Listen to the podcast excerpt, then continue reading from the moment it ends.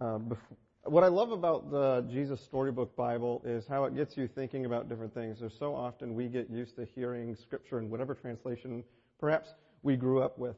Uh, for me, I, I, grew up with, with the NIV, and, and I, I remember things, but if I hear it just a little bit different, or if I use the ESV or something else, you notice different little things.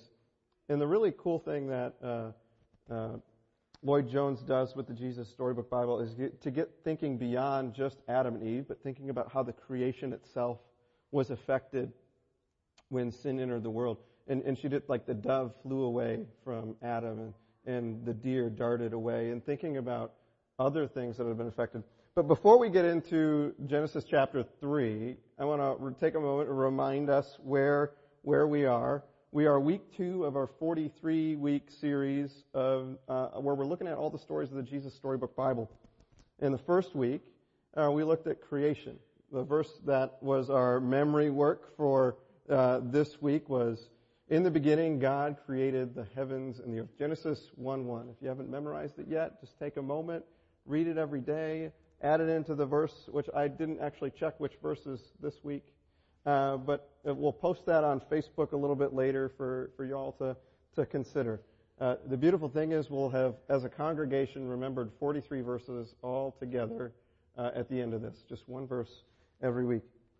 We looked at the beginning where God crafted uh, the world, and we thought about how the, God crafted the functions of the world, like how things would go about, and the functionaries of the world would be the way to put it. Like who and what is in the world to complete those functions. And if that was something that sounded interesting to you, I invite you, um, there's a book that expounds upon that. It's written by John Walton, and it's called The Lost World of Genesis 1. If you want some good reading during your time of wherever by the lake or at home or in your study, uh, grab that book and take a moment to read it. He expounds upon what's going on in the ancient Near East when perhaps this is being written, what would be going on in the minds of the people that are, are hearing it. It's a wonderful, wonderful book. But after God was finished with His creation, He sat down and He rested and, and there's some words that were repeated. What He saw was good, right? Each day what He saw was good and at the end it was, it was very good. It was a temple where God could interact with all of His people that's what we said. Because that's where gods live. They, got, they live in temples. After all the creating was done, it was very good, but then something took a very wrong turn. We heard that in the story today. The world as we see it today doesn't seem to operate in the same way that God had originally set the world up to function, the way He intended things to go was, was no longer going to be the case.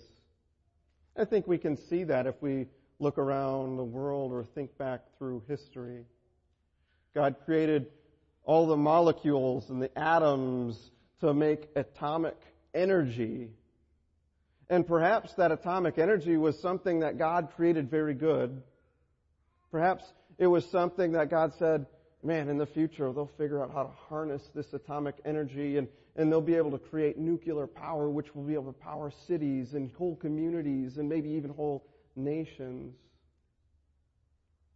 But when that good thing changed with sin, the intention of that good thing was changed. And instead of harnessing the energy in nuclear fission as something like a reactor, instead people made it into things like bombs. The intention that God perhaps had set up was changed. It was changed which would, would cause pain and destruction. Think about something more simple like, like fire. God set up fire to, to function as something, right? And, and perhaps we'd use it to, to heat our foods and, and to keep warm and, and, and to make the cold go away. Cold, the absence of heat, but you bring fire and you feel the warmth. And then also it makes the darkness go away because darkness is, is only really the absence of light and so fire could provide for that too. But then after the fall, after sin entered the world, Perhaps God's intention with fire and how he created it was was altered by people. That fire wouldn't just provide light and heat and warmth, but fire would burn down homes and leave people homeless, or would be caused to be used as a form of capital punishment, as burning people at the stake became a thing. There's these good things that God created, and they're taken into directions that they were never meant to do. And we see it all over the place droughts that are from damming up rivers that maybe shouldn't have been dammed up, and it causes food shortages. News stories that recount murders and the use of things that were maybe meant to be good that were now used for evil. Think of knives. Knives, they're not inherently evil in and of themselves when they sit on your counter. In the hands of an experienced sous chef, he can create amazing, colorful works of art with fresh fruit. In my hands, I can't do that. I can make a BLT. I can cut up some lettuce and some, some tomatoes. But also the intention of that thing can be changed and lead to recounting of murders or stabbings or people being physically hurt. Oftentimes, or perhaps every time, the frustrations and inconveniences that come from this world that we experience, the pains, the hurts, the diseases, the, the stories that we see, the things that we have experienced probably probably aren't things that we expected to encounter in our life. They're, they're not perhaps what we would have chosen for our life, would they? But they're present. Paul David Tripp, in his book New Morning Mercies, talks about the world as we know it this way. Life right here, right now, is like living in a disheveled house that has begun to fall down on its own foundations. It is still a house, but it does not function as it was meant to. The doors are constantly getting stuck shut. The plumbing occasionally works properly. You're never sure what's going to happen when you go and plug in an appliance. And it seems like the roof leaks even when it's not raining. So it is with the world that you and I live in. It's a broken down house. Perhaps you hadn't heard the story of the fall before, and, and that's okay. Maybe you wondered where and why is the world the way it is if God created everything very good? How did we end up here? Let's take a moment to read the story again, this time in the New International Version. Now the serpent was more crafty than any of the wild animals the Lord God had made he said to the woman, Did God really say you must not eat from any tree in the garden? The woman said to the serpent, We may eat fruit from the tree in the garden. But God did say you must not eat fruit from the tree that is in the middle of the garden, and you must not touch it, or you will die. You will certainly not die, the serpent said to the woman, for God knows that when you eat from it, your eyes will be opened and you will be like God, knowing good and evil. When the woman saw that the fruit of the tree was good for food, and it was pleasing to the eye and, and desirable for gaining wisdom, she took some and ate it. She also gave some to her husband who was with her, and he ate it. Then their eyes of both of them were opened and they realized that they were naked, so they sewed fig leaves together and made coverings for themselves. Then the man and his wife heard the sound of the Lord as he was walking in the garden in the cool of the day. And they hid from the Lord God among the trees of the garden. But the Lord called the man, Where are you? He answered, I heard you in the garden and I was afraid because I was naked, so I hid. And he said, Who told you that you were naked? Have you eaten from the tree that I commanded you not to eat from? The man said, The woman you put me here, or you put here with me, she gave me some fruit of the tree and I ate it. Then the Lord said to the woman, What is this that you have done? The woman said, The serpent deceived me and I ate. So the Lord God said to the serpent, Because you have done this, cursed are you above all livestock and all wild animals. You will crawl on your belly and you will eat dust all the days of your life. And I will put enmity between you and the woman, and between your offspring and hers. He will crush your head, and you will strike his heel.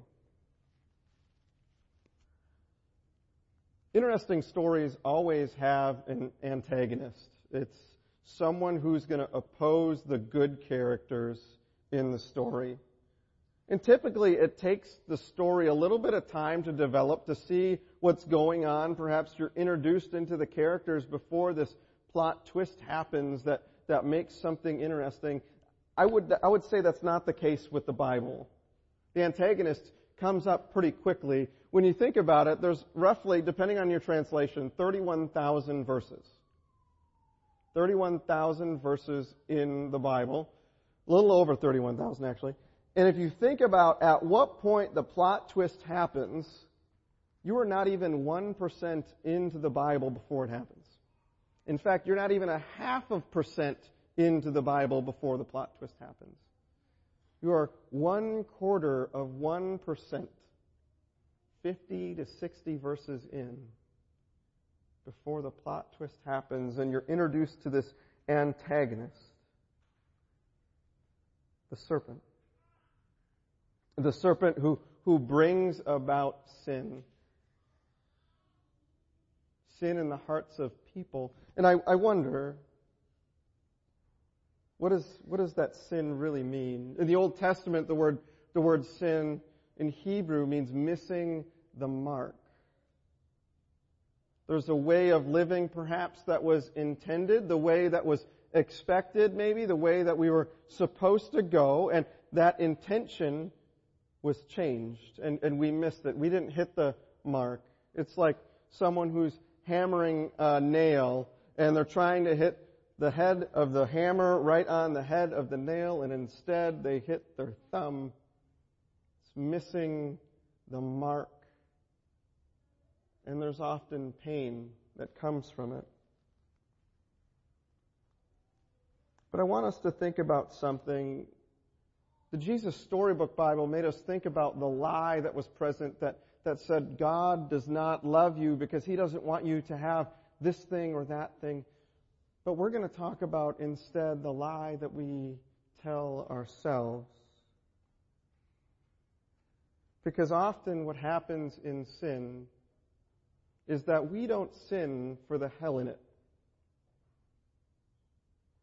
We sin for the heaven that's in it.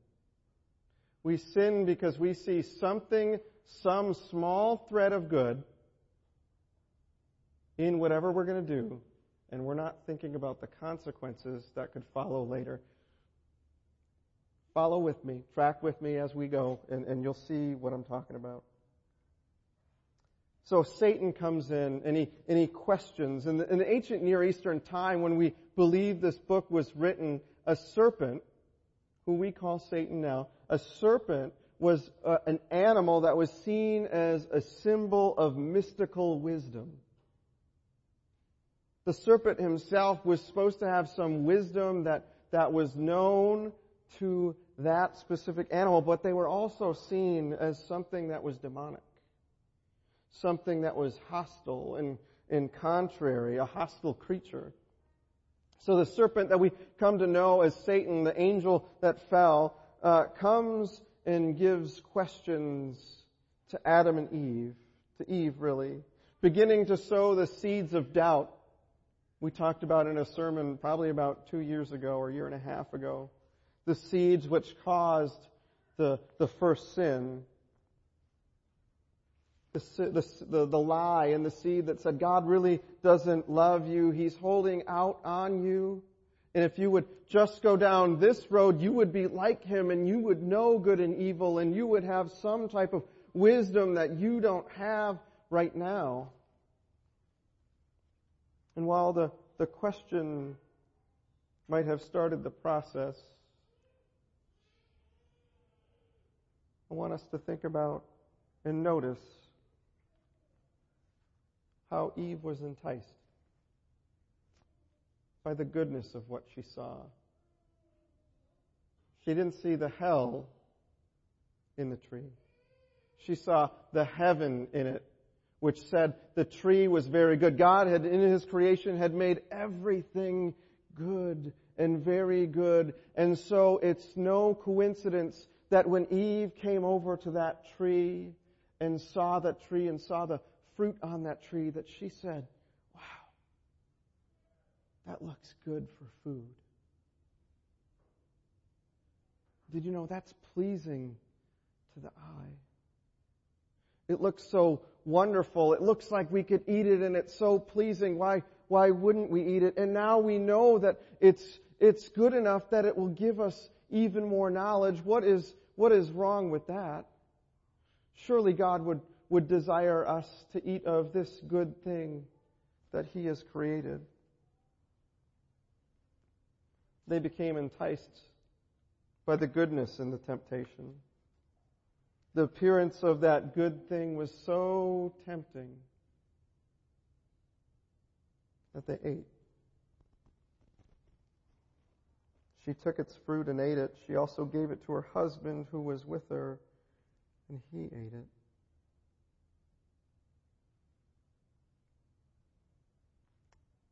When we sin, we don't focus in the hell in it, but we focus on the heaven in it.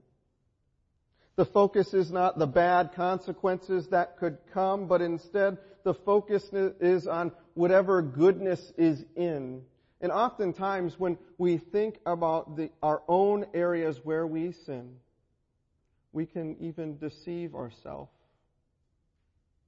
We could speak harsh words in a tone that wasn't appropriate, but we would say, well, I didn't intend for it to come this way. I was just trying to explain that completely disregarding how someone heard those words in a perhaps harsh tone, which scripture later on would say our words have power.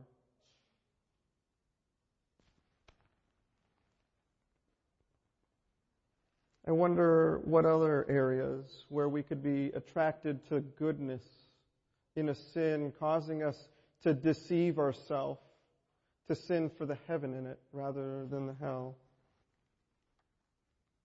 For them, it was, it was looking at the food and how wonderful it looked and how it looked pleasing to the eye and how it looked like it would be delicious and it would, would give wisdom. And perhaps us. We also look at good in situations, considering maybe relationships. I don't think anyone ever goes into a relationship assuming it would ruin their life. I don't think anyone goes into a relationship assuming that something bad would happen. But sometimes when you go into a relationship, say, I'm, I am a married man and I start having a relationship with another individual, I would probably not be thinking I'm going to ruin my family. But instead, I would probably be thinking, God created marriage and He created relationships and He created intimacy. He created love. Why would we not pursue that? When we think about the words that we say, oftentimes, even when we want to bring up someone else's sin, we may not be as carefully crafted in the way that we speak that, and that causes hurt, and in turn, that we sin ourselves. But we were looking for the good in it. I'm just trying to, to get this other individual to, to come along and, and understand how God is intending them to live. When we sin, we often don't sin for the hell in it, but for the heaven in it. We desire to see the, the good intentions that we had in mind when we encounter sin in our own life, but here's the difference. When we look at other people, that's not the same way that we look at their sin. When we look at our sin, we say, these were the good intentions, and I really didn't mean to do that. But when we look at someone else's sin, it's like, well, how could they do that? Don't they know that that is wrong and that is completely, uh, how could, I just don't even understand how they can do that. How can they think that? How can they live that way? We flip the script. We like to look at the heaven and how we sin. We like to think about the goodness and, and the pleasure that was provided rather than the, the negative consequences and the bad things and how we have perhaps twisted what God had intended.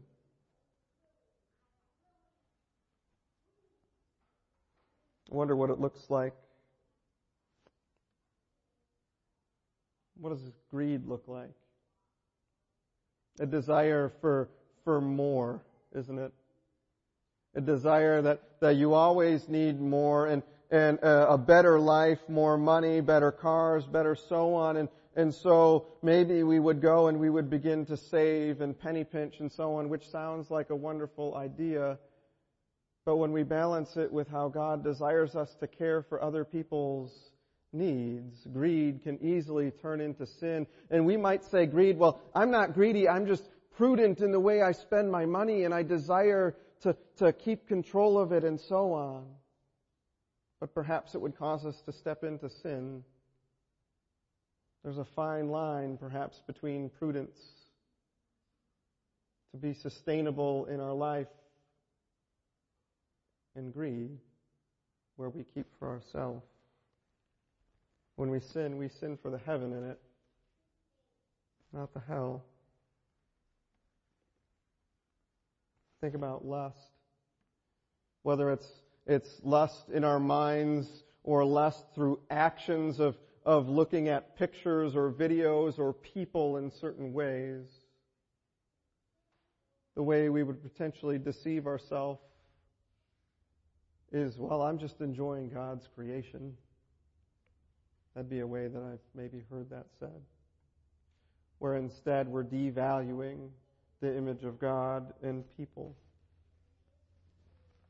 When we sin, we sin for the heaven in it, not the hell.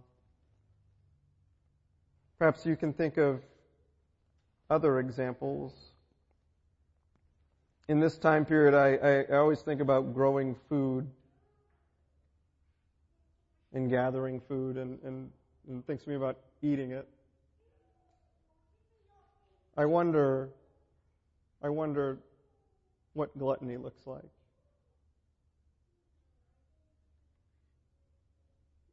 This food, it, the corn tastes so good. I really don't need any more, and I am so full, but it's so good that I just need to eat another ear of corn and slather more butter and salt to clog my veins. The food is just so good to pass up that I can't put it down. We sin for the heaven in it, the good food that God has created for us to enjoy, but maybe at times we, we take it too far and it affects our bodies and it affects our lifestyles.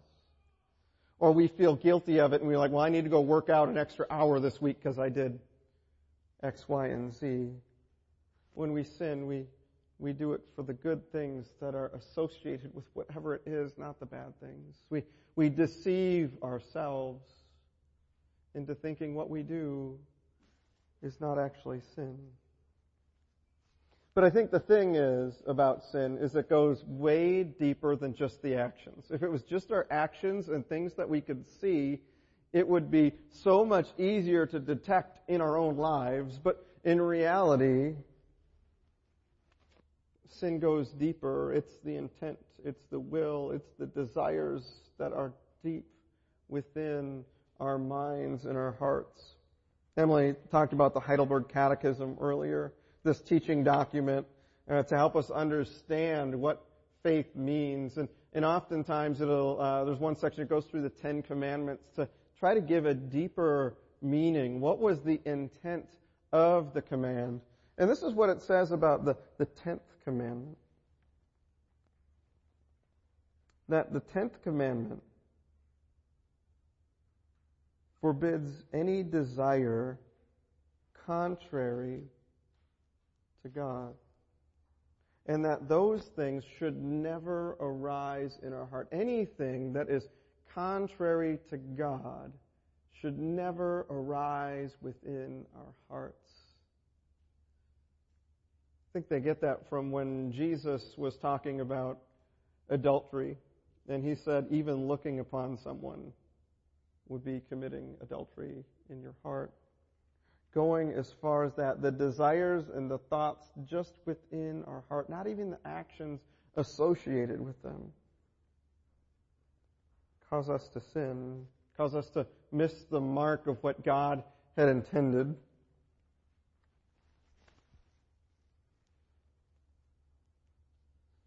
And after that first sin, that's, that's how it went. Sin entered the world and, and all of our thoughts became something that would, would potentially be something we could consider sin, twisting the intention that God had placed. And because Adam and Eve sinned, they could no longer live with God in the garden, and, and they were expelled from that place.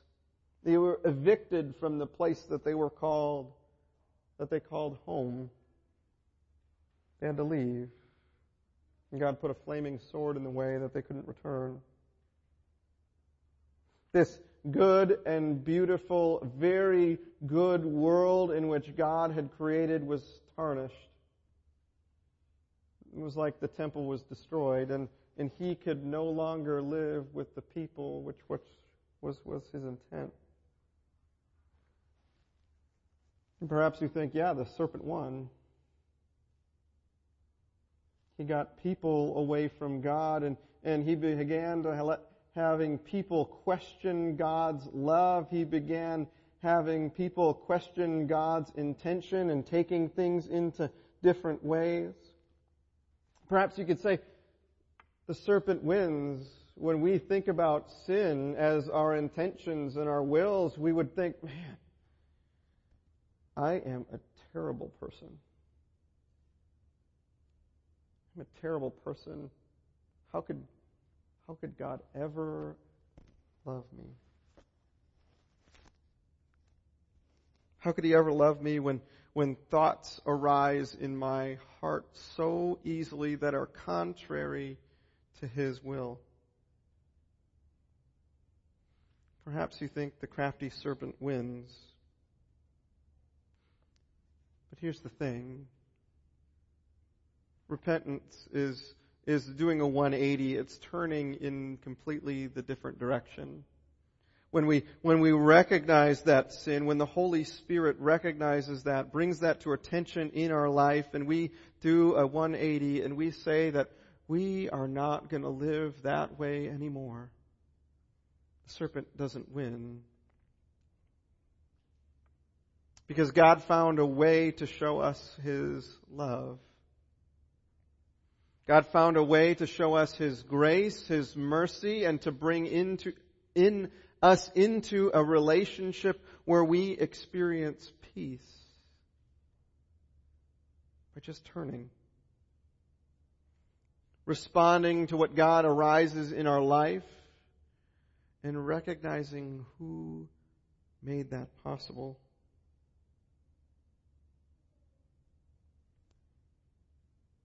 The one who crushed the head of the serpent and restored God's temple that God could once again live with his people internally through the Spirit which lives in you and in me, in all of us, making his presence known in our life. And we rehearse that story every week that we come here. That's why we usually have a time of confession, but more so we have a time of assurance. Because God does love you. He cares for you. He cared so much that while we were still sinners, He sent His Son to take our place. To begin the process of restoration in this world where one day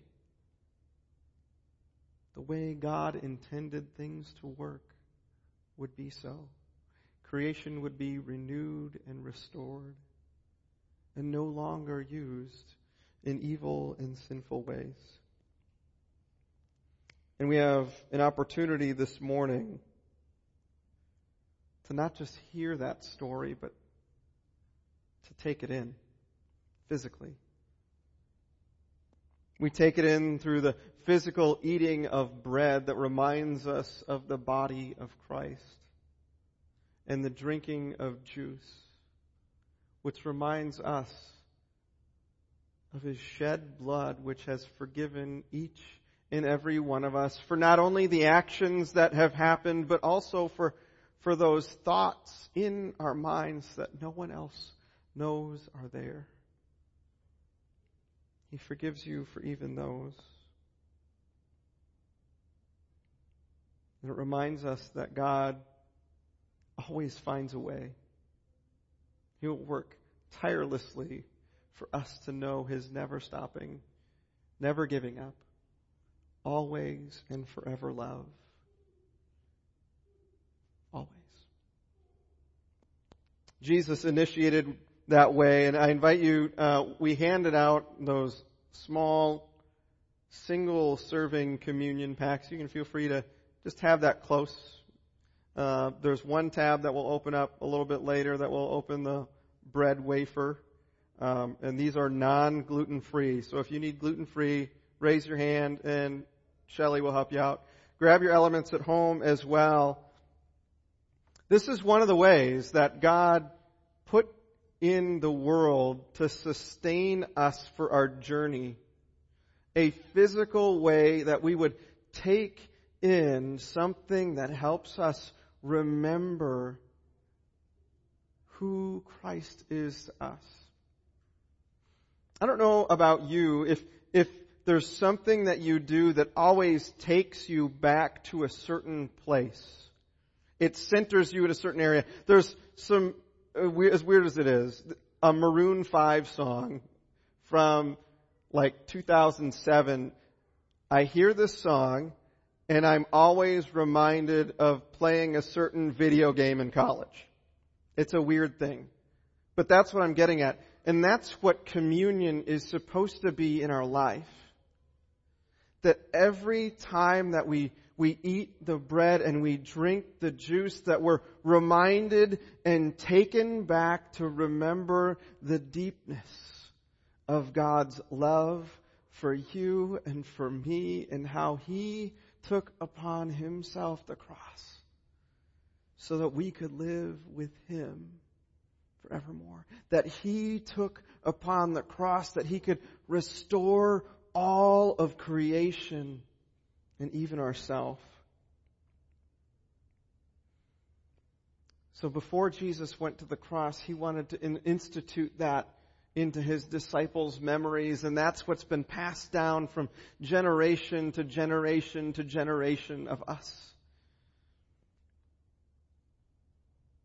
So Christ, He invites you. It's not me, it's He Himself. Jesus Himself invites you to His table right now. Just as He invites those all over the world who believe in Him and have been baptized into His name. Here at Princeton, we even include baptized children because the Israelites invited their whole family to participate in the Passover. And since this was based on the Passover, we believe the families of those who believe and those who have been baptized should be in, involved as well so they can learn and understand and grow with Jesus as they grow themselves.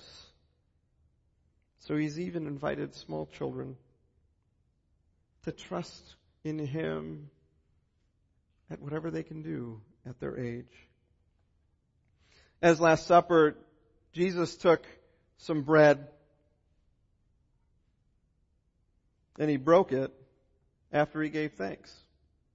And he said, this, this is my body, which is given for you. And then, a little bit later, he took the cup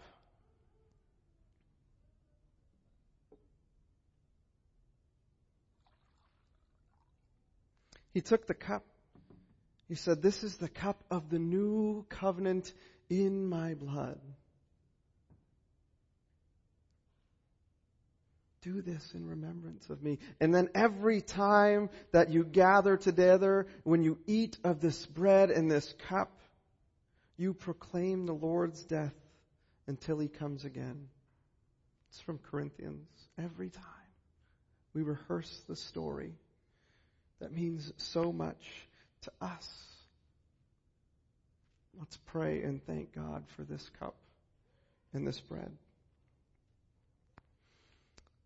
Lord God, we thank you for what you have done in our lives and how you speak in language that is, is uh, understandable to us, that you use things like bread and wine to communicate things so deep. A new life with you.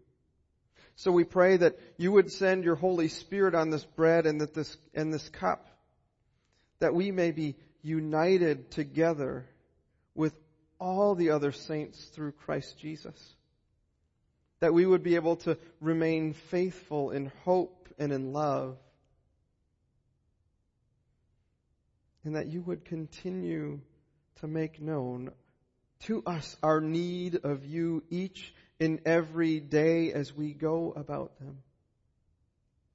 We pray that you would bring darkness to light in our lives, that your Holy Spirit would make us aware of how much we need you by showing us our hidden desires in our heart. We pray this, that you would do this until you gather your whole church together into the glory of your kingdom. Amen. As you've gathered your elements together, I invite those here to take a moment to, to rip off that first seal and, and grab that, that wafer.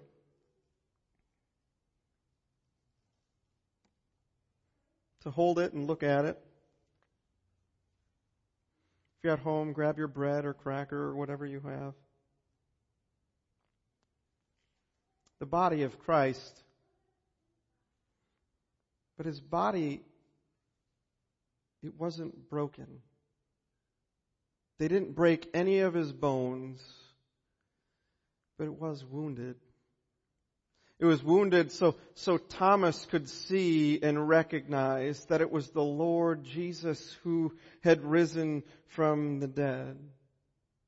It was, it was wounded and he kept those wounds to perhaps show us and help us remember how much he truly loves you how much He loves us so much to take on those wounds to pave a way for a new relationship. Take it. Eat it. Remember and believe that the body of our Lord Jesus Christ was given for the complete forgiveness of all of our sins.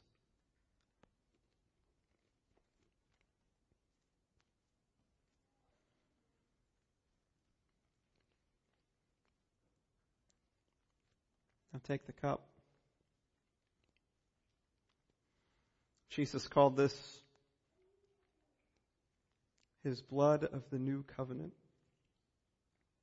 You can rip off that seal if you haven't done so already. It's this covenant that cleanses you and me and all of us from all of our sin. It's, it's one that washes over us and makes us as white as snow. It's a covenant which looks forward to a day when, when Jesus' kingdom will come in its fullness and no more blood will ever be shed again. Murder will be no more. There will be no blood in the streets. There will be no blood on individuals' hands because everything will be restored to the original intent of creation. God living with His people where bodies are restored, where life is lived to the full. Take the cup, drink it, all of it, and remember and believe that the blood of our Lord Jesus Christ was given for the complete forgiveness of all our sins.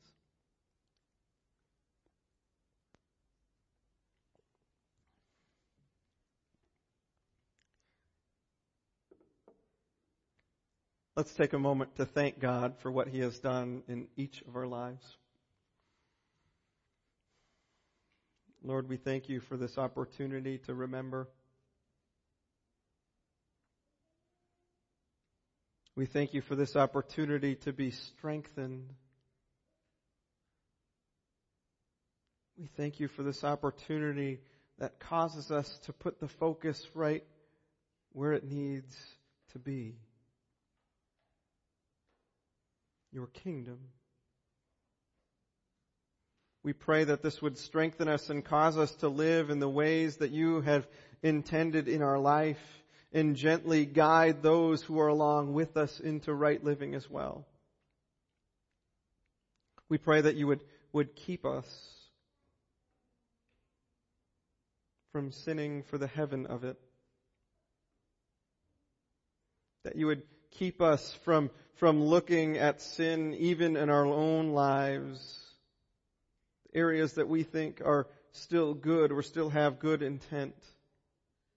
We pray that you would gently correct that and then continually remind us each and every day that you died for that. It's in Jesus' name that we pray the only one who can restore us with God the Father. Amen.